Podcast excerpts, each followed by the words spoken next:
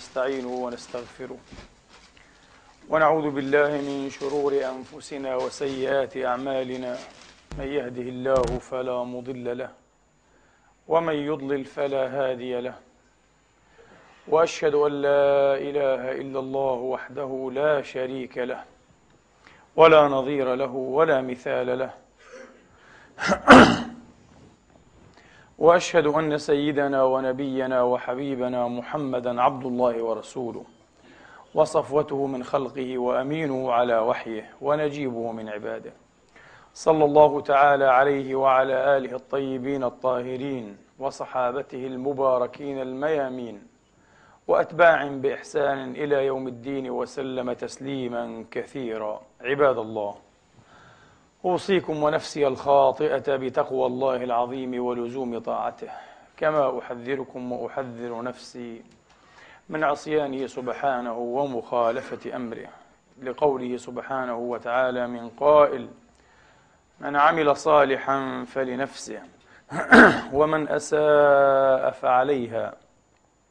وما ربك بظلام للعبيد ثم أما بعد أيها الإخوة المسلمون الأحباب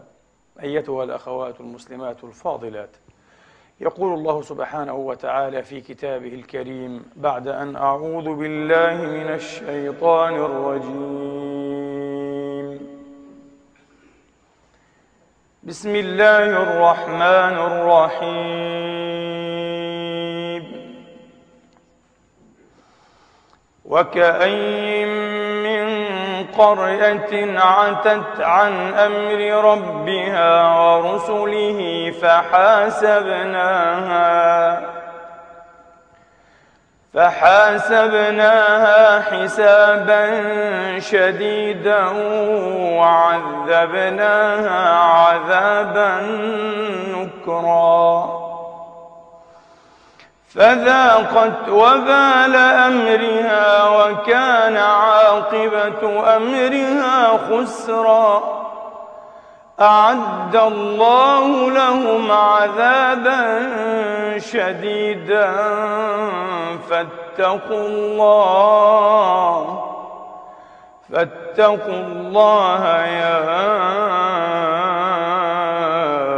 أولي الألباب الذين آمنوا قد أنزل الله إليكم ذكرا رسولا يتلو عليكم آيات الله مبينات مبينات ليخرج الذين آمنوا وعملوا الصالحات ليخرج الذين آمنوا وعملوا الصالحات من الظلمات إلى النور ومن يؤمن بالله ويعمل صالحا يدخل يدخله جنات تجري من تحتها الأنهار خالدين فيها أبدا قد أحسن الله له رزقا الله الذي خلق سبع سماوات ومن الأرض مثلهن ومن الأرض مثلهن يتنزل الأمر بينهن لتعلموا أن الله على كل شيء قدير لتعلموا أن الله على كل شيء قدير وأن الله وأن الله قد أحاط بكل شيء وبلغ رسوله الكريم ونحن على ذلك من الشاهدين اللهم اجعلنا من شهداء الحق القائمين بالقسط آمين اللهم آمين أيها الإخوة والأخوات آية عجب الله الذي خلق سبع سماوات ومن الأرض مثلهن يتنزل الأمر بينهن لتعلموا أن الله على كل شيء قدير وأن الله قد أحاط بكل شيء علما آية عجيبة من أعجب ما في كتاب الله من آية أيها الإخوة وحتما هذه الآية لا تزال مطوية على أسرارها وكظائمها إلى أن يأذن الله تبارك وتعالى وربما يأذن في هذا العصر وربما في أعصار لاحقة فيتمكن الموحدون من مقاربة هذه الآية مقاربات جديدة على أن أسلافنا الصالحين رضوان الله عليهم أجمعين لم يخلو من كلام يستلفت النظر في هذه الآية المعجبة فقد روى سعيد بن جبير رضي الله تعالى عنه وأرضاه التابعي الإمام الشهيد عن حبر الأمة ابن عباس رضي الله تعالى عنهما أن رجلا جاءه يسأله عن هذه الآية طبعا كانوا يتساءلون اليوم قد يقرأ المسلم المصحف مئة مرة في حياته ولا يقف عند هذه الآية ولا عند غيرها لأننا فقدنا الفضول المعرفي أيها الإخوة فقدنا الفضول المعرفي جاء يسأله عن هذه الآية الله الذي خلق سبع سماوات ومن الأرض مثلهن يتنزل الآية الكريمة فقال له ابن عباس رضي الله تعالى عنه وأرضاه وما يؤمنك أني إذا أخبرتك تكفر معناها الجواب لا لا تطيقه العقول عقول ذلكم العصر الوسيط أو عصر السلف الصالحين بالنسبة لسياقنا التاريخي لم يكن ليسمح أيها الإخوة بأن ينفتح على المعنى الذي لاح لحبر الأمة وعالمها ومفسرها في هذه الآية الجليلة قال ما يؤمنك آه، أني إذا أخبرتك تكفر قد تكفر ولذلك يروى عنه رضي الله عنه وأرضاه أنه كان يقول لو أخبرتكم بما أعلم من هذه الآية لكفرتم لذلك لن أخبر سأكف لن أتكلم أي عجيبة جدا طبعا لدى المسلم الذي فقد الفضول المعرفي أيها الإخوة وفقد الرغبة في التساؤل أو القدرة بالأحرى على الاندهاش أن يندهش ويرى الأشياء لا على أنها طبيعية ومفهومة وواضحة بل على أنها الغاز على أنها عالم من الغاز والطلاسم الأمور واضحة سبع سماوات وسبع أراضين الله خلق سبع سماوات لكن ما معنى السماء ما مفهوم السماء ما علاقة السماء أيها الإخوة بالسماوات هل من فرق بين السماء وسماوات أم مجرد مفرد وجمع ما علاقة مفهوم السماء أو السماوات بمفهوم الكون اليوم ها؟ مفهوم الكوزموس مثلا ها؟ آه. هل هذه السماوات السبع ضمن هذا الكوزموس أم هذا الكوزموس نفسه ربما يكون السماء الأولى أو حتى جزء أو ضاحية ربما متجنبة فيها لا ندري لا يتساءل المسلم حتى بعض المتعلمين للأسف بعض ذوي الاختصاص حتى لا يتساءلون للأسف الشديد لأننا أمة همدت فيها الروح أمة لم تعد تحرص على المعرفة آه. وطبعا يلاحظ أيها الإخوة أن المسلمين عبر الأعصار المختلفة أولوا الجانب التشريعي من كتاب الله تبارك وتعالى عناية لا أقول تفوق عناية كاسحة آه. يعني لا ليس من العدل مقارنتها أيها الإخوة ها آه. أو أن نقارن بها بالأحرى ما أولوه للجانب العلمي والكوني والفلسفي في كتاب الله طبعا هذا التعبير مني يحتاج إلى تحرير تعبير يحتاج إلى تحرير القرآن ليس كتاب علم القرآن ليس كتاب فلسفة القرآن ليس كتاب أنطولوجيا لكن انتبهوا هذا مهم جدا القرآن يتقاطع مع اهتمامات علمية وفلسفية وأنطولوجية يتقاطع بشكل واضح ولذلك لا يمكن لفيلسوف أو عالم كوني أيها الإخوة أو باحث في قضايا الوجود فرع من الفلسفة هذا بالذات اختص به بعض الناس عبر إيه؟ العصور المختلفة لا يمكن أن يقرأ كتاب الله تبارك وتعالى ثم لا يقف عند آيات تستلفت نظره في تخصصه فالقرآن وهذا حق وصحيح نعم وإن لم يكن كتاب علم أو كتاب فلسفة أو مباحث في الوجود بالمعنى الفلسفي العميق الأنطولوجي إلا أنه يتقاطع مع هذه الاهتمامات كيف يحدث التقاطع بطريقة التأشير كيف يحدث التقاطع بطريقة التأشير القرآن يؤشر ومن طبيعة الإشارة إنجاز التعبير أيها الإخوة أنها لا تؤشر إلى محدد في أغلب الحالات خاصة إذا تعلق الأمر بأمور من هذا الحجم الكونيات والقضايا الفلسفية العظمى والوجوديات إنما يكون التأشير إلى جهة إلى جهة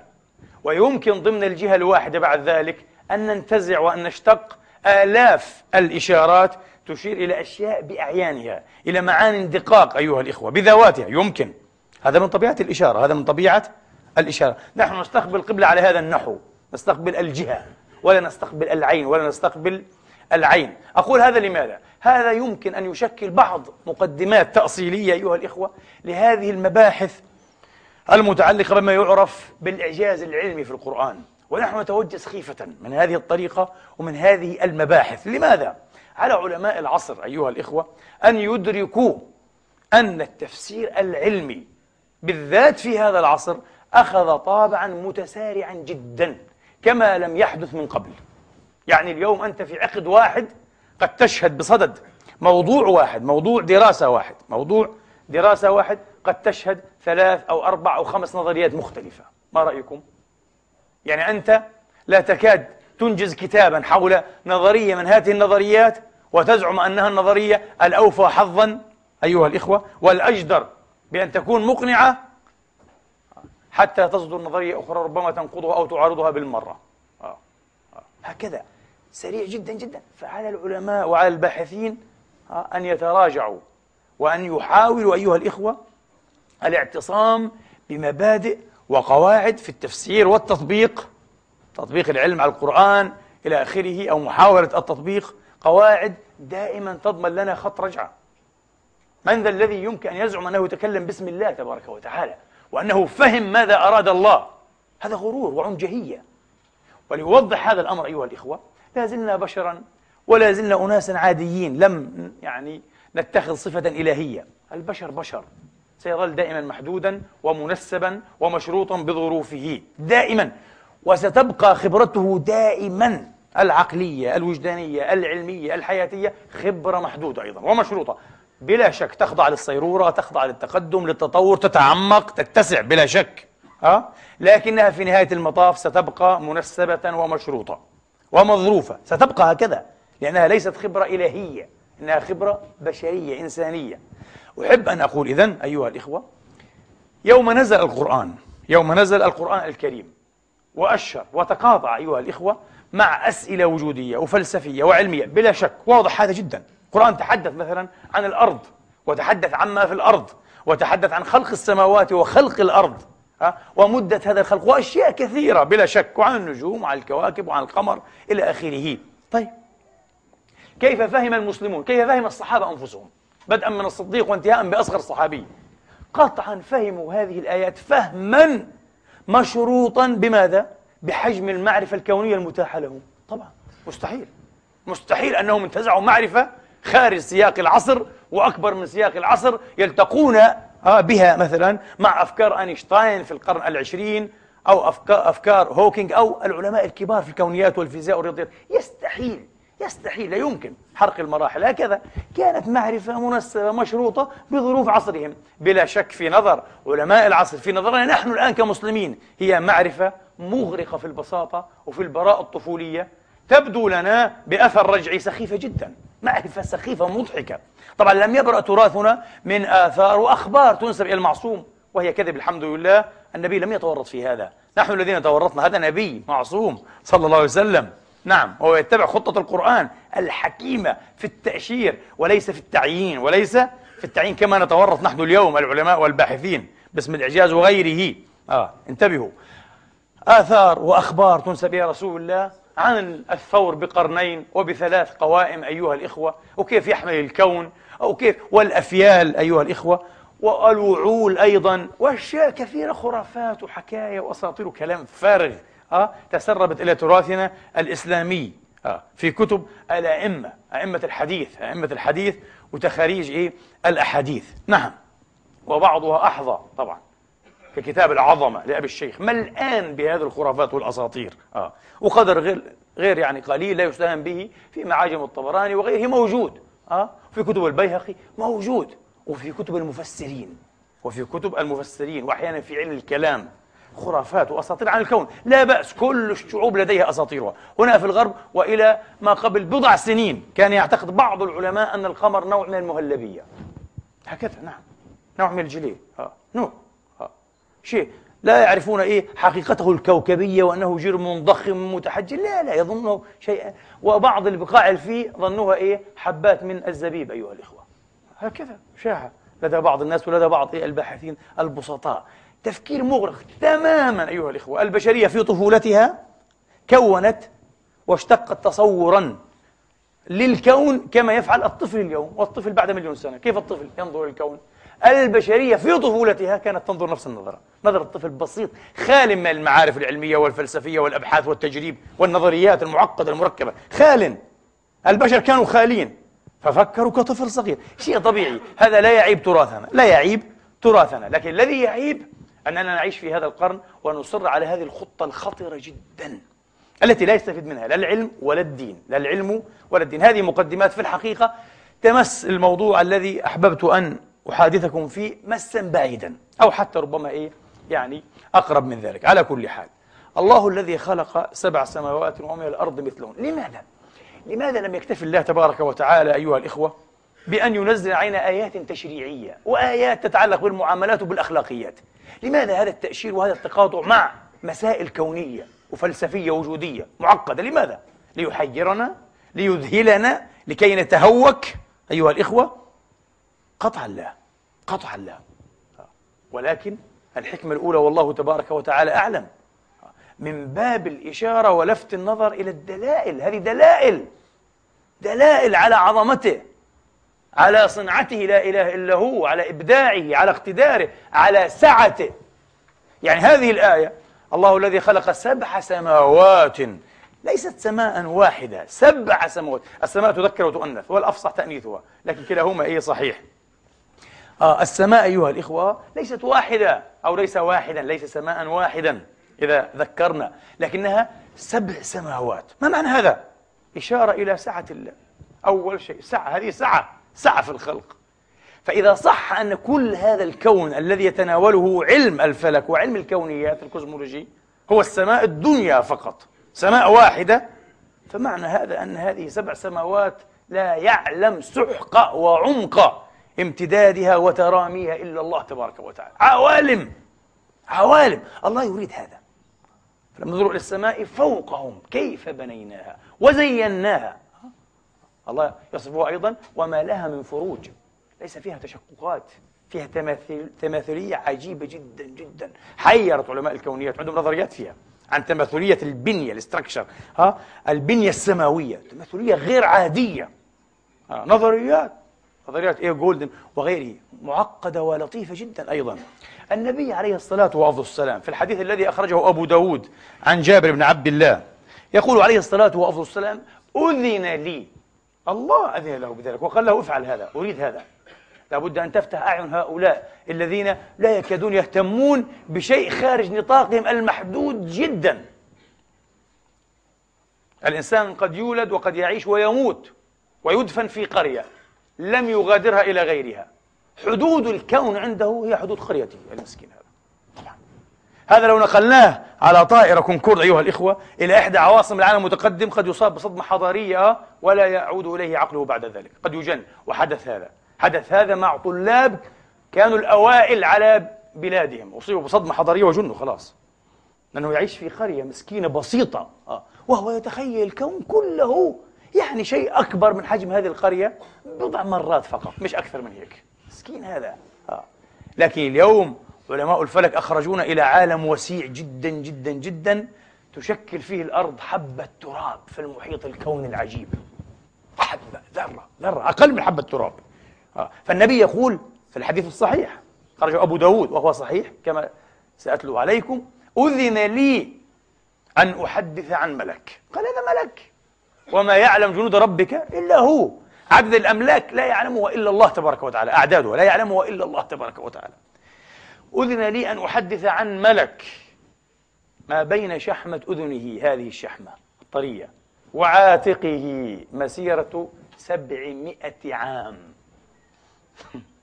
هذا في زمانهم شيء مهول جدا ولو حدث أحد علماء الفلك ربما آه. قبل خمسمائة سنة يقول لك هذا كذب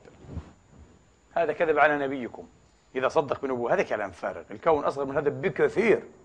واليوم لو حدثت عالما في الفلك والكوزمولوجيا يقول لك هذا شيء بسيط جدا جدا هذا لا شيء ما زلت 500 عام حتى إيه بالضوء يا كمان مش بالفرس المدمر يعني بالضوء ولا شيء ولا شيء هذا هذا بسيط جدا جدا يتحدثون عن مسافات 14 ألف مليون سنة ضوئية هذا هو أفلم ينظروا اللفت هذا هو اللفت هذا الذي يريده الله أذن لي أن أحدث قال ابن كثير إسناده ثقات قال ابن حجر الفتح على شرط الصحيح حديث صحيح هذا النبي قال هذا النبي قال هذا على شرط الصحيح هذا ملك واحد وقد أخرج ابن المنذر وابن جرير وغيرهم كثيرون عن أبي ذر رضي الله تعالى عنه وأرضاه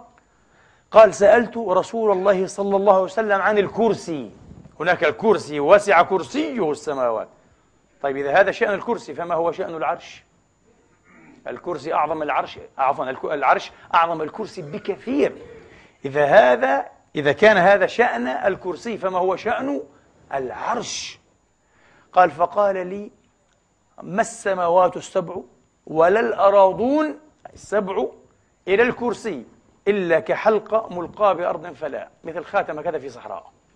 الصحراء هي الكرسي والسماوات السبع والأرضون السبع هي الخاتم ثم قال صلى الله عليه وسلم وإن فضل العرش على الكرسي لسه العرش أكبر بكثير هذا معنى استوى على العرش هذا يحاول أن يفهمنا ما معنى استوى ما دلالة أنه استوى على العرش شيء كبير على العرش مش شيء بسيط مش قلب إنسان مش ناصية دابة ها؟ أو إنسان لا لا لا العرش هذا شيء مخيف قد يكون أعظم الأجرام المخلوقة لله قد يكون أعظم جرم خلقه الله تبارك وتعالى هو العرش قد يكون الله أعلم قال وإن فضل العرش على الكرسي كفضل الفلاة على الحلقة يعني الكرسي في العرش مثل ماذا أيضا مثل خاتم في صحراء الصحراء هي العرش والخاتم هو الكرسي والسماوات السبع والأراضون السبع في الكرسي مثل خاتم في صحراء تخيل عاد شيء عجيب لا إله إلا الله لا إله إلا الله هذه أشياء دينية نصوص دينية نبوية معصومة لماذا كل هذا؟ تقشعر منه الأبدان نصوص تقشعر والله العظيم منها القلوب والأرواح أمام عظمة الله وجلال الله وقدرة الله وسعة الله لا إله إلا هو إيش السعة هذه؟ إيش القدرة؟ إيش التدبير هذا؟ لا إله إلا هو القرآن صريح وواضح هنا والأحاديث النبوية صريحة ومباشرة هنا تريد أن تكسر الشرنقة أيها الإخوة أن تمزق هذه الشرنقة التي تشرنقنا تجعلنا دائما نفكر بطريقة محدودة وسخيفة سخيفة جدا وبسيطة وطفولية صبيانية غريرة لا علاقة لها إيه بالفكر العميق لا علاقة لها لا أقول بالتطابق مع حقيقة الواقع بمقاربة شيء من عظمة هذا الواقع المخلوق لله لا علاقة لها سخيف تفكير سخيف ومن هنا مثل هذا التفكير السخيف هل ينتج إيمانا عميقا جدا بالله؟ لا إيمانا بسيطا جدا وسطحيا وسخيفا أيضا طبعا إيمان الإنسان أيها الإخوة على قدر تصوراته على قدر معارفه ولذلك إله كل واحد منا يختلف عن إله الآخر كما قلت غير مرة طبعا مستحيل أن الله الذي كان يؤمن به محمد صلى الله عليه وسلم يؤمن به بكيفية آه، كالتي يؤمن بها واحد من الناس العوام من المسلمين مستحيل مستحيل الله في ذاته واحد انتبهوا الله في ذاته واحد لا إله إلا هو لكن الله بالنسبة إلينا مختلف طبعا كل واحد عنده إيه آه، صورة عن الله عشان نكون دقيقين صورة عن الله تتناسب مع معارفه ومع حالته المعرفية والإيمانية هذه هذا هو مستحيل هكذا نعم ولذلك بعض الناس له مقام عجيب عند الله تبارك وتعالى وتتساءل لماذا؟ لماذا أوتي هذا المقام؟ مقام عجيب جدا جدا عزيز هذا على الله غال نفيس إن دعاه لباه إن استنصر به نصره من آذاه دخل في حرب مع الله أشياء عجيب يفتى عليه يؤتيه يكلأه لأنه عارف بالله مستغرق في عظمة الله ويعيش من أجل هذا ويعيش بهذا مش مستغرق في الفرج والبطن والمنزلة والمنصب والحيثية والفلوس والكونتو وهذا وهذاك وتلك وهذه الكلام الفارغ تبع أطفال الناس نحن أطفال معظمنا أطفال لا يعيش في مستوى مختلف تماما هو في واد والناس في واد هو في واد والعالم كله في واد بحسب المعرفة نسأل الله أن يفتح مسامع قلوبنا لذكره وأن ينفحنا أيها الإخوة من أسرار قدسه ما يلحقنا ببعض هؤلاء العارفين ولو بأدنى درجاتهم وإلا فيا حسرة على العمر يمضي سبهللة أيها الإخوة مقاربة الآيات القرآنية بطريقة علمية ماذا يقول العلم انتبهوا مقاربة من حيث الأصل مشروعة بل لا بد منها انتبهوا ليست مشروعة لا بد من لا فرار منها يعني إذا كان الصحابة أنفسهم وغير الصحابة أه؟ ممن هم دونهم بلا شك لم يجدوا مناصا من أن يقاربوا هذه الآيات المتقاطع مع اهتمامات علمية وفلسفية بحسب شروطهم المعرفية وبحسب معارف عصرهم هم سيلزون إلى هذا لزة سيضطرون إليه ما في فايدة هو هيك يعني أنت تنشر المصحف أمامك وتقرأ آيات عن السماء والأرض مباشرة ستنعكس ترجمة تأويلية أو تفسيرية لها في دماغك بحسب قاعدتك المعرفية بحسب معلوماتك في علم الفلك وفي علم الجيولوجيا وتاريخ الأرض وتاريخ إيه الكون ولا مش صحيح شئت أم أبيت هذا يحدث مع كل أحد صحابيا كان أم غير صحابي إذا هذه المقاربة المشروطة أيها الإخوة بآخر أو بالمستوى الذي بلغه وحققه العلم في مقاربة الحقيقة الكونية هذه المقاربة لا أقول فقط مشروعة بل لابد منها لكن غير المشروع أن نقول إنها آخر مقاربة نقطة انتهى التأويل انتهى التفسير لا غير صحيح لا لا لا هذه مقاربة عصرية مقاربة زمنية عصرية موقوتة ونسبية ممكن بعد خمس سنوات ثلاث سنوات ممكن بعد شهرين نقول مقاربة خاطئة غير صحيح هيا نقارب الآية إذن من المنظور الجديد هي مقاربات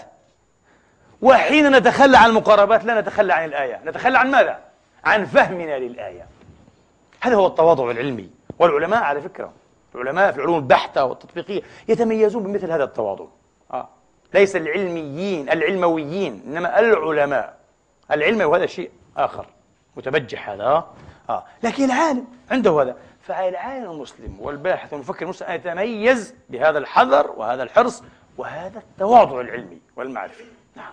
نتخلى عن مقارباتنا نتخلى عن فهمنا في الحقيقة أيها الإخوة من قرأ النظريات العلمية المختلفة يعلم أن معظم إن لم يكن كل هذه النظريات ما أوحى بها هو الخيال الخيال الحدس قوة الحدس وقوة الخيال والعلماء يعترفون بهذا أحيانا يصرح العالم بالأسس الخيالية لنظريته يقول كنت جالسا على شاطئ بحيرة ورأيت بعض الأصداف ها تدحوها الأمواج فخطر لي كذا كذا ويعطيك بعدين إيه معالم نظرية كاملة لتفسير نشأة الكون منتزعة أيها الإخوة من هذه الحادثة غير الخاصة نان سبيشال ايفنت يعني هذه حادثة غير خاصة حادثة عادية جدا جدا ملايين البشر ممكن إيه أن تتفق لهم لكن لا توحي بشيء أوحت إليه بشيء هذه الحادثة كيف تدخل الأمواج أه؟ شيء قريب من هذا حصل مع هايزنبرغ أحد عمد ميكانيك الكم وتكلم عن هذا في كتابه العظيم الجزء والكل نعم جالس على شاطئ بحيرة و... هذا أبدا ما سأحدثكم عنه اليوم إن شاء الله يبقى بقية وقت هو هكذا أيضا خيالات واضحة جدا هذه الخيالات ليس من شأنها أن تكون إيه حقيقة أو حقا مطلقا أبدا أبدا مجرد مقاربات محاولات قد تصح وقد لا تصح قد تقربنا من الحقيقة خطوة واحدة الآن جيد هذا ممتاز خطوة من بلايين الخطى جيد وممتاز جدا والله تبارك وتعالى يريد هذا الله يحب ويريد هذا وأعتقد أن هذا بعض معنى قوله إني أعلم ما لا تعلمون طب ما الذي علمه الله؟ طب ما هي احنا آلاف السنين ونقرأ التاريخ المكتوب للبشر البشر ليسوا جنسا يعني إيه طيبا كريما عابدا متألها جنس وحشي متوحش مسعر حروب قتال فتاك مستعمر ظالم مخيف هذا الجنس يا أخي مخيف حقيقة أكثر الأجناس على وجه الأرض عدوانية وفتكا والإنسان والملائكة صدقت تجعل فيها ما يفسد فيها ويسفك الدماء عنده هذه الخاصية لكن انتبهوا ها هو إلى اليوم يشعل الحروب ويسفك الدماء ويعظم الأبرياء ويهضمهم حقوقهم إلا أنه يتطور تطورا غير مسبوق في فهم الوجود في فهم الكون ها؟ ويتكشف عن نظريات غير متخيلة تفوق الخيال أيها الإخوة أكثر من تصوفية أكثر من مجرد إيه؟ تصوف أيها الإخوة نظريات عجيبة جدا الله يريد هذا سوف نرى ما حكمة هذا لماذا؟ وكل هذا في الأخير يساعد على ماذا؟ على مقاربة العظمة الإلهية على مقاربة الجلال الإلهي لا يمكن أن يوحي كون القرن الأول الهجري أه؟ بما يتعلق بعظمة الله وجلاله وقدرته وبداعته بداعة صنعته بمثل ما يوحي به كون القرن الخامس عشر الهجري هذا يوحي أكثر من ذلك الكون بليون مرة بليون مرة بعظمة الله شيء مذهل ومحير اليوم كون اليوم ولسه من يدري ربما يأتي يوم بعد مئة سنة بعد ألف سنة ينظر فيه العلماء إلى كوننا اليوم في القرن 21 على أنه كون كان صغيرا جدا جدا وبسيطا متواضعا فإذا بالكون شيء أعظم من هذا بكثير من يدري الله أعلم الله يريد هذا قال إني أعلم ما لا تعلمون هو مع كفره وظلمه لا يزال يحركه ويدفعه الفضول المعرفي شيء غريب والحس الجمالي في عنده هذا الشيء والله يريد هذا يريد عبر المعرفة وعبر الجمال أن نقارب عظمة الله نشوف إيهود باراك سيء الذكر المجرم القتال هذا المغتال ها موسيقار كبير ويلعب على البيانو ها عنده هذا قتال وعنده إيه قال حس موسيقي جميل إيه موجود هذا في البشر ها. قتال ومجرم وسكير وخمير أيها الإخوة وعنده فضول معرفي غير عادي استثنائي لمعرفة الحقيقة الكونية إفرت مثلا أشرت إليه مرة إشارة واحدة إفرت الذي مات يعني تقريبا لم يكمل الثانية والخمسين من عمره مواليد 33 مات 88 يعني تقريبا هكذا آه. لماذا؟ سكير سكير الرجل وتخلى عن ولديه آه. ابنه حين وجده ملقا ميتا قال لم يعني ينتبني شعور خاص أو شعور غير عادي يعني من هذا الذي مات قال الجثة الباردة من يقال إنه أبي يعني لا علاقة قال لأنه لم يضمني مرة ولكن عنده عقل ضخم غير عادي نظرية لم يستوعبها علماء عصره استوعبوها بعد أربعين سنة أو ثلاثين سنة تقريبا نظرية الأكوان المتعددة هذه بعض ما أحببت أن أتكلم فيه اليوم الأكوان المتعددة خلق سبع سماوات ومن الأرض مثلهن سبع سماوات إيش قضية السبع سماوات هذه؟ إيش قضية الأكوان فعلا إيه؟ المتعددة باختصار سنختصر أيها الإخوة ونحاول أن نبسط قدر إيه الإمكان إن شاء الله تبارك وتعالى الآن في ثورة الثمانينيات في الفيزياء أيها الإخوة نشأت أو انبثقت نظرية تسمى نظرية الأوتار الأوتار الفائقة سوبر سترينجز ثيري نظرية الأوتار الفائقة إيش الأوتار؟ عبر عقود طويلة أيها الإخوة والبداية حتى مع المدرسة إيه؟ الملطية والطالسية قبل الميلاد بضع مئات السنين كان البشر يعتقدون أن كل شيء مكون من دقائق صغيرة جدا جدا أسموها الذرات فإذا بالذرات تنفجر عن إيه؟ عن عالم من الجسيمات الدقيقة عددها الآن تقريبا بلغ 200 طيب،, طيب المهم أشياء دقيقة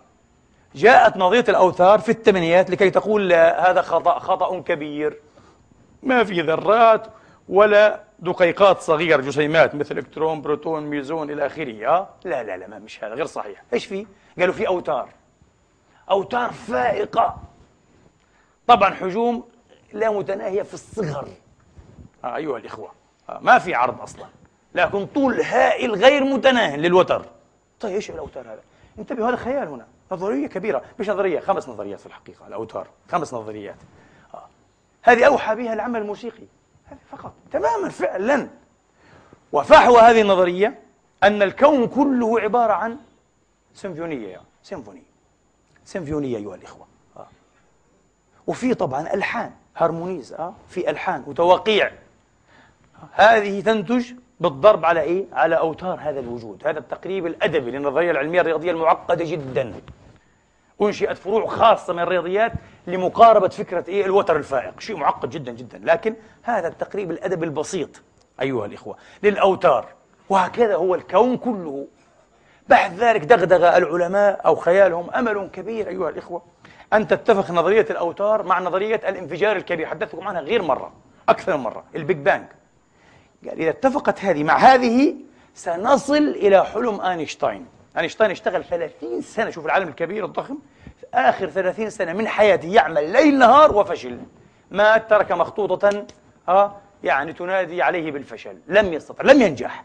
أحب أن يصل إلى نظرية واحدة تفسر كل شيء في الكون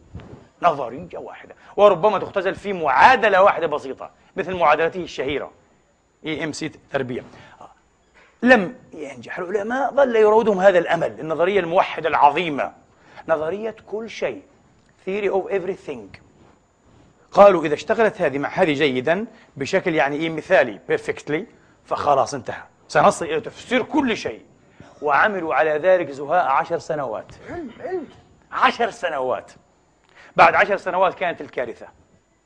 كانت الكارثة وصلوا إلى طريق مسدود لماذا؟ نظرية الانفجار الكبير عانت من لغز كبير جدا جدا لم تستطع أن تحله ما هو؟ اسمها الانفجار الكبير يعني أورك نال أو بيج بانك أو الفرقعة العظمى الرجة الكبرى لكنها لا تخبرنا شيء عن تلك الرجة كيف حدثت؟ لماذا حدثت؟ ما هو السبب الذي إيه؟ أحدثها؟ واضح؟ وذلكم أن العقل العلمي كما قلت أكثر من مرة يقف عند حدود معينة في الزمان وفي الفضاء لا يستطيع أن يتعداها جدار بلانك مثلا وزمان بلانك لا يستطيع خلاص يعني العقل العلمي هذا عقل جبار يستطيع أن يتحرك في حدود عشرة أس ناقص أيها الإخوة 35 من الثانية لكن متى؟ بعد الفرقعة بعد ما حصلت الفرقعة يعني في هذا الجزء في أول جزء عاد انت احسب 35 من 100 تريليون تريليون 10 اس 12 تريليون تريليون اه بليون مثلا كذا احسبها سهله اه من الثانيه بدا العقل يشتغل الان ممكن نعرف ايش حيحصل طب قبل ذلك يقول لك لا ما بنعرف ايش طب لحظه الانفجار النفسي مستحيل قال لك مستحيل ولذلك هذه اللحظه وهذه النقطه التي انفجرت تسمى النقطه ذات القيم غير المعرفه سنجولاريتي ومعناها نقطة ذات قيم غير معرفة لأنه ما في تعرفها كيف بأي رياضات تعرفها فهنا هذا مأزق كبير جدا جدا نظريات الوتر أيها الإخوة أو نظرية الأوتار عانت من مأزق آخر كيف؟ كلما حاولت أن تقارب هذا المشكل وأن تحله تعددت النظرية فإذا لدينا نظريتا أوتار فائقة ثلاث نظريات أربع نظريات خمس نظريات هذه الكارثة بالنسبة للفيزيائيين كارثة كبرى نحن نريد أن ندمج البيج بانج مع السوبر سترينج ونخرج بنظرية واحدة تأتي نظرية الأوتار وتصبح خمس نظريات هذا الشيء الذي لم يكن يحلم به العلماء فأصابهم شيء كاليأس أصابهم شيء كاليأس دخل على الخط هنا هذه ملحمة ملحمة علمية غريبة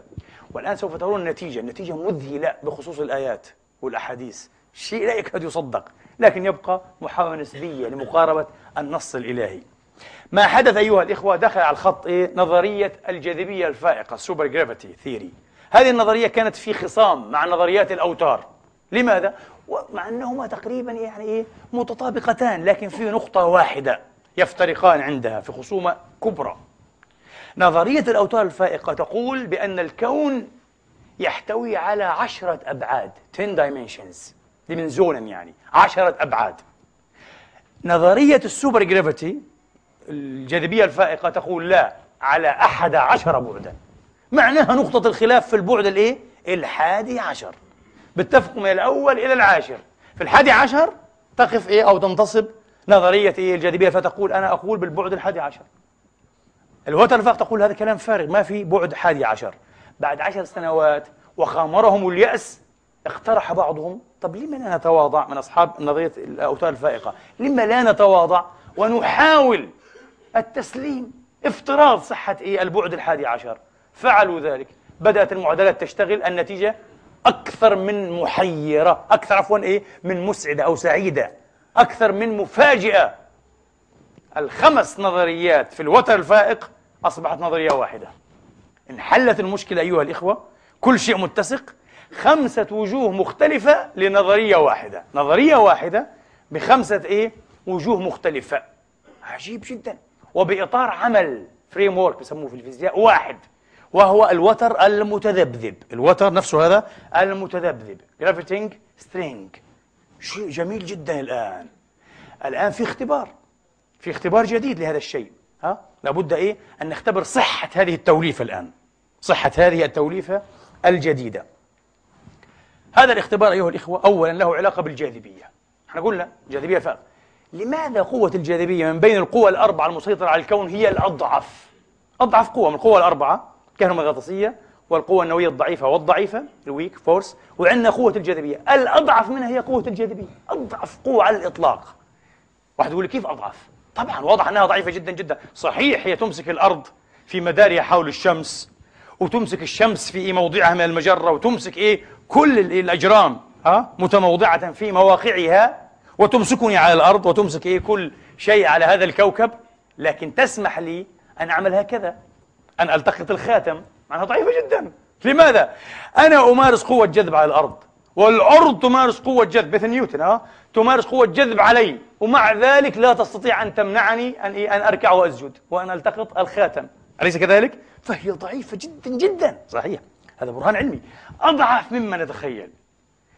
بعض العلماء اقترح هي ضعيفة جدا تعلمون لماذا؟ لماذا؟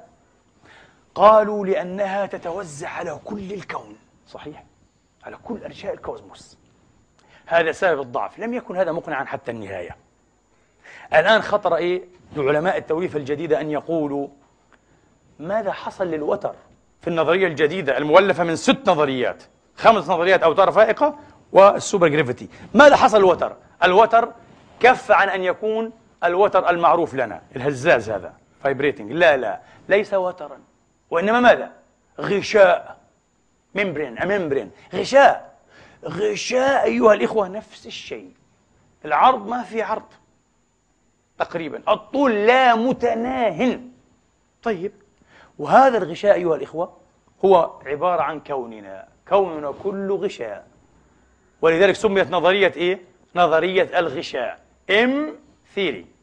تندر بعض العلماء قال شو إم هذه يعني؟ مش شرط يعني إيه؟ ممبرين آه غشاء ممكن ام يعني ماجيك نظريه سحريه نظريه السحر ممكن ماجستي نظريه العظمه والجلال الكبير أو ممكن مادنس نظريه الجنون كمان حتى يعني شيء يعني يفوق الخيال اه اه ممكن اشياء كثيره لكن هذا ما تعطيه الرياضيات وعلماء كبار جدا جدا في بريطانيا وامريكا واوروبا مش اي كلام يعني علماء اضخم علماء في العصر يشتغلون على هذا قال لك ام ثيري دخلت على الخط هنا عالمه من هارفارد اه ليزا راندل دكتوره في العقد الخامس من عمرها في الفيزياء وتساءلت تحب تسلق الجبال انظروا كيف ها الفضول والسؤال دائما تحب تسلق الجبال وترى أنه أكثر من بديع أن الأرض بجاذبيتها مع جرمها الضخم جدا تمكننا أن نتسلق أيضا إيش الجبال فالجاذبية ضعيفة جدا عادت إلى سؤال الجاذبية لماذا الجاذبية ضعيفة هكذا أضعف القوة مهضومة الحظ بدأت تدرس هذه الدكتورة خطر لها شيء ربما لأن الجاذبية تتسرب آه، في الكون تتسرب آه، من الأجرام ممكن والآن هي وقعت على نظرية إيش؟ إم ثيري نظرية الغشاء نظرية الغشاء بحسب نظرية الغشاء في طرف هذا الغشاء يوجد الأنز الكوزموس أه؟ كوننا وفي الطرف الآخر احتمال كبير أن يكون موجودا كون آخر بارليل موازي هكذا النظرية تقول كون آخر في الطرف الآخر لهذا إيه الغشاء اللامتناهي الطول قرأت هذا لما قرأت هذا خطرت لها فكرة أخرى أدق وعجيبة جدا هذه الفكرة قالت لماذا لا تكون الجاذبية تأتينا من الكون الآخر في طرف الغشاء الوجود الكوني العظيم هذا آه؟ وحين تأتينا ونحن في الطرف الأقصى الأخير تصل ضعيفة جدا جدا أفكار وخيالات كلها وبرهنت على هذا وكانت هذه صاعقة علمية لأول مرة وبدأت فكرة الأكوان المتوازية أيها الإخوة تعود من جديد زمان أيها الإخوة في القديم كان يحتكرها الرهبان وعلماء الدين والصوفيون وفعلا يتكلمون عن أكوان متوازية وحيوات متعددة وأكثر من بعد وأكثر والعلم آخر شيء كان يود أن يتورط فيه هو أن يتكلم عن إيش؟ عن أكوان متوازية أكثر شيء كان يكرهه الآن اضطر بالحسابات أيها الإخوة أن يتكلم في هذا يتكلم عن أكوان متوازية وبعدين وإذا بهذه الأكوان ليست إيه؟ كونين فقط قالوا نظريا عدد لا نهائي من الأكوان المتوازية الآن لو جاء فلكي مش فلكي في الحقيقة مش فلكي كوزمولوجيست يعني عالم كونيات عالم كونيات مسلم وأحب أن يدلي بشيء هل يمكن أن يخدمه القرآن هنا بشكل واضح؟ القرآن سيقترح علي لا تتحدث عن عدد لا نهائي من الأكوان المتوازية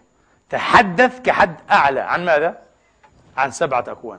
وقطعا ستنجح هذه تأشيرات ممكن نستفيدها كذا مش تقول لي هذه نظرية وتتفق مع القرآن بالكامل لا لا تأشيرات القرآن يعطيك إياها يقول لك سبع سماوات ومن الأرض مثلهن التزم أنت إيه؟ في حدود هذه الإشارة ستخرج بشيء صاعق أنا متأكد متأكد لو في عقل نشيط ويعمل سيخرج بشيء صاعق وسيتبرهن هذا رياضيا بطريقة أو بأخرى هم يتحدثون عن أكوان متوازية أيها الإخوة بلا عدد يقولون هكذا ليس هذا العجيب العجيب الآن أنهم يقولون شيء محير جدا هذا في هذه الأكوان مثل ألان جوث مثلا عالم مشهور جدا جدا يقول كود في هذه الأكوان ماذا يحصل؟ كل ما كان يمكن أن يحصل يحصل فيها يعني محمد صلى الله عليه وسلم وأصحابه هزموا في أحد في كون موازن آخر ينتصرون وتهزم قريش وتهزم قريش في الكون هذا مثلا مات ضياء الحق في الباكستان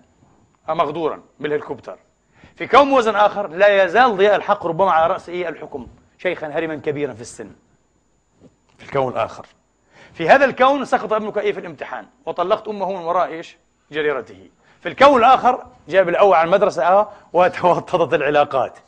شيء هذا عالم كبير فيزياء ورياضة يقول هذا هذا مش متصوف ولا إنسان مهبول ولا شاعر عالم تكلمون لغة الفيزياء والرياضيات قال لك هذا ما تقوله النظرية كل هذا محتمل كل هذا ممكن الآن لا نملك إلا فعلا إلا أن نسبح بعظمة الله بحمد الله تبارك وتعالى حين نقرأ الحديث الذي ضاق عنه مثلا أفق الإمام البيهقي وكل علماء الإسلام لم أجد عالما قبله والحديث إسناده صحيح إسناده ممتاز ما في أي مشكلة والله حديث بإسناد عن أبي الضحى حدثتكم عنه مرة يروي عن شيخه وأستاذه عبد الله بن عباس رضي الله تعالى عنهم أجمعين يقول ابن عباس في آية سبع سماوات وما الأرض مثلهن يقول سبع أراضين في كل نبي كنبيكم وآدم كآدم ونوح كنوح وإبراهيم كإبراهيم وموسى كموسى وعيسى كعيسى وفي رواية وابن عباس كابن عباسكم شو هذا كيف اتسع عقل الحبر العظيم هذا آه عقل العلامة الكبير يا أخي هذا دعوة رسول الله معناها إيش رسول الله نفسه اللي قال لك أذن لي أن أحدث هو عارف شيء كبير هذا مستوى مختلف تماما لا يخطر على بال بشر لا يخطر على بال بشر أيها الإخوة آه. هذا ابن حباس إذا هذا وضع ابن حباس عقله العرفاني الرباني يتسع لهذه الأشياء لا يراها أشياء تفوق الخيال أبدا يقول لك هذا وقائع الخلق الإلهي هو هيك أكوان متعددة أه لكن بحسب العلم هذا كمان تتكامل الأحداث تتكامل الأحداث ما لم يحدث هنا كل ما كان يمكن أن يحدث قال لك يحدث في أكوان أخرى لا إله إلا الله معناها أنا كعدنان أنت كمحمد هي كسلوى مثلا كم مصير إلا لا يعلم هذا إلا الله بحسب القرآن المفروض سبع مصائر مثلا في سبعة وجوه المصير سبعة وجوه للمصير بحسب النظرية عدد لا نهائي عدد لا نهائي واحد حيقول لي يقفز الآن يقول لي يا أخي هذا يؤشر إلى آية أخرى مباشرة تتقاطع مع موضوعنا يمحو الله ما يشاء ويثبت عنده أم الكتاب وهذا جميل وجميل جدا أن نفهم هذا أيها الإخوة الرسول أكد لنا أن أقدار الله تبارك وتعالى والعجيب عكس ما نعتقد وما علمنا عبر حياتنا كلها عبر حياتنا كلها لا الرسول يؤكد كل شيء بما فيه العمر والشقاوة والسعادة كل شيء يتبدل وأنا أوافق على هذا تماما لا أستطيع إلا أن أوافق على هذا حقيقة تعرفون لماذا؟ أرفض أرفض أنا بمدى فهمي الضيق أن أحتفظ بتصور الله تبارك وتعالى يحد من قدرة الله المطلقة من كلية قدرته من كلية إيه مشيئته أيها الإخوة أرفض هذا الله ليس كائنا على نحو إيه قريب منا أيها الإخوة يعمل بصيغة ميكانيكية بصيغة حتمية رهن الأسباب والقوانين إذا بدأت الخطوة لابد أن تتلوها الثانية فالثالثة مش صحيح هو عالم الطلاقة المطلقة لا إله إلا هو والأكوان اللي خلقها هذه وخاصة إذا قرأت إيه الأكوان متعددة أه لإفرت هذا شيء محير طبعا كل لها علاقة إيه بالفيزياء الكمومية شيء محير جدا جدا وخطير أيها الإخوة خطر لي مرة وأنا في مكة المكرمة شرفها الله وصانها خطر لي خاطر عجيب أيها الإخوة وأنا أفكر آه، في آية يمحو الله ما يشاء ويثبت هذا الخاطر يقول أنت الآن هنا أمامك عشرة سبل ألف سبيل عشرة آلاف سبيل عشرة آلاف احتمال إزاء شيء واحد يمكن أن تفعل هذا أو هذا أو هذا أو هذا أنت اخترت بسر الإرادة فيك حملها الإنسان أن تسلك هذا السبيل سلكته انتبهوا كل شيء في الكون مربوط بكل شيء أي شيء يتخذه أي واحد منا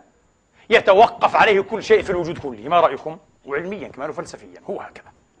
فما الذي يحدث؟ الله هنا يعيد توزيع الأدوار والأشياء والمصائر والأقدار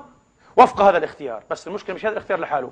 كل واحد منا عنده اختيار وهكذا باستمرار يعاد توزيع وخلق وإعادة إنتاج الكون والمصائر بشكل مستمر كل يوم هو في شأن هذا بعض ما فهمته وخشع قلبي كادت روحي إيه تزهلني من هذا المعنى معنى هكذا طفح في دماغي في لحظة والله العظيم شيء عجيب العلم الآن يقول شيئا على هذا النحو تماما العلم شيء عجيب يقول هكذا ها؟ تتكامل الأشياء كلها وتتعدد في أكوان متوازية parallel universes لا نهائية يقولون هم لا نهائية موجودة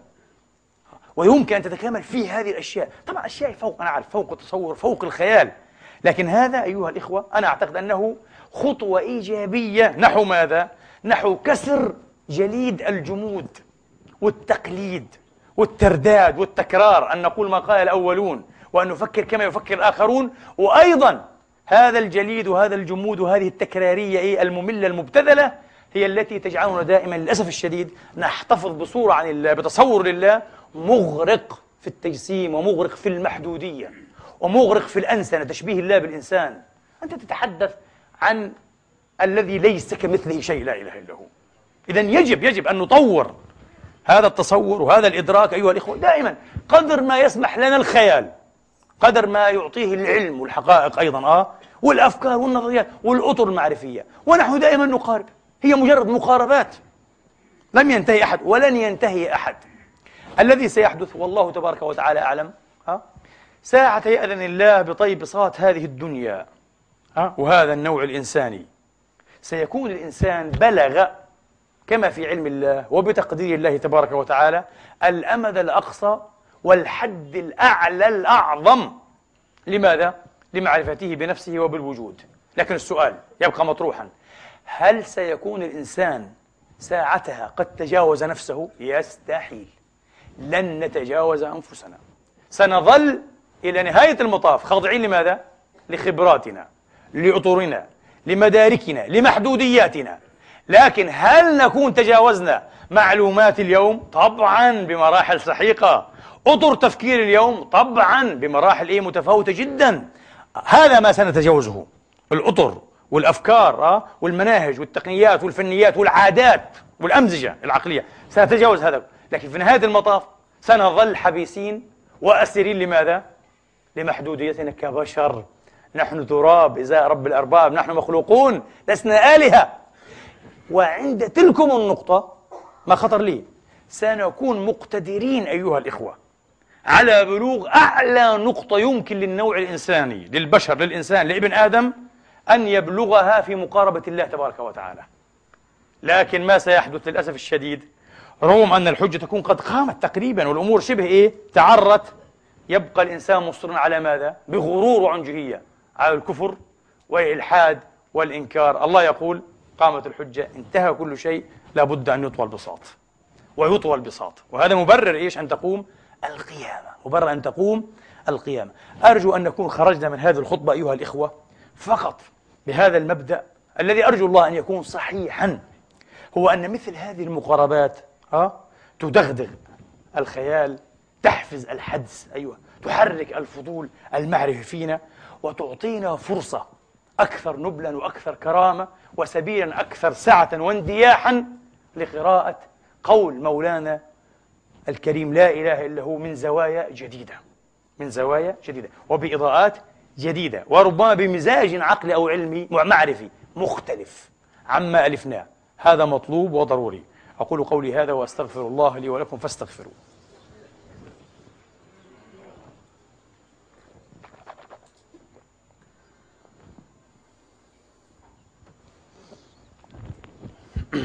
الحمد لله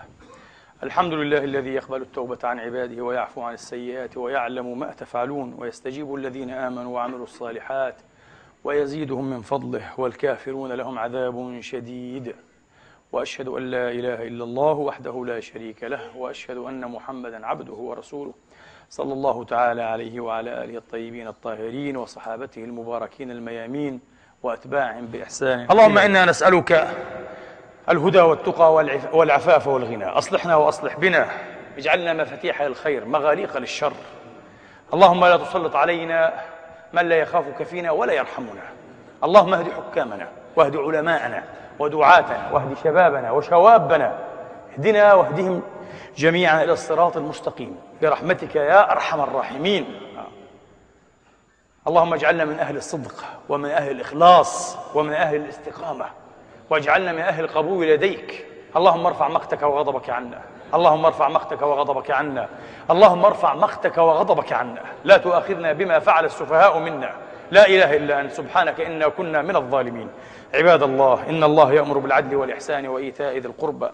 وينهى عن الفحشاء والمنكر والبغي يعظكم لعلكم تذكرون فستذكرون ما أقول لكم وأفوض أمر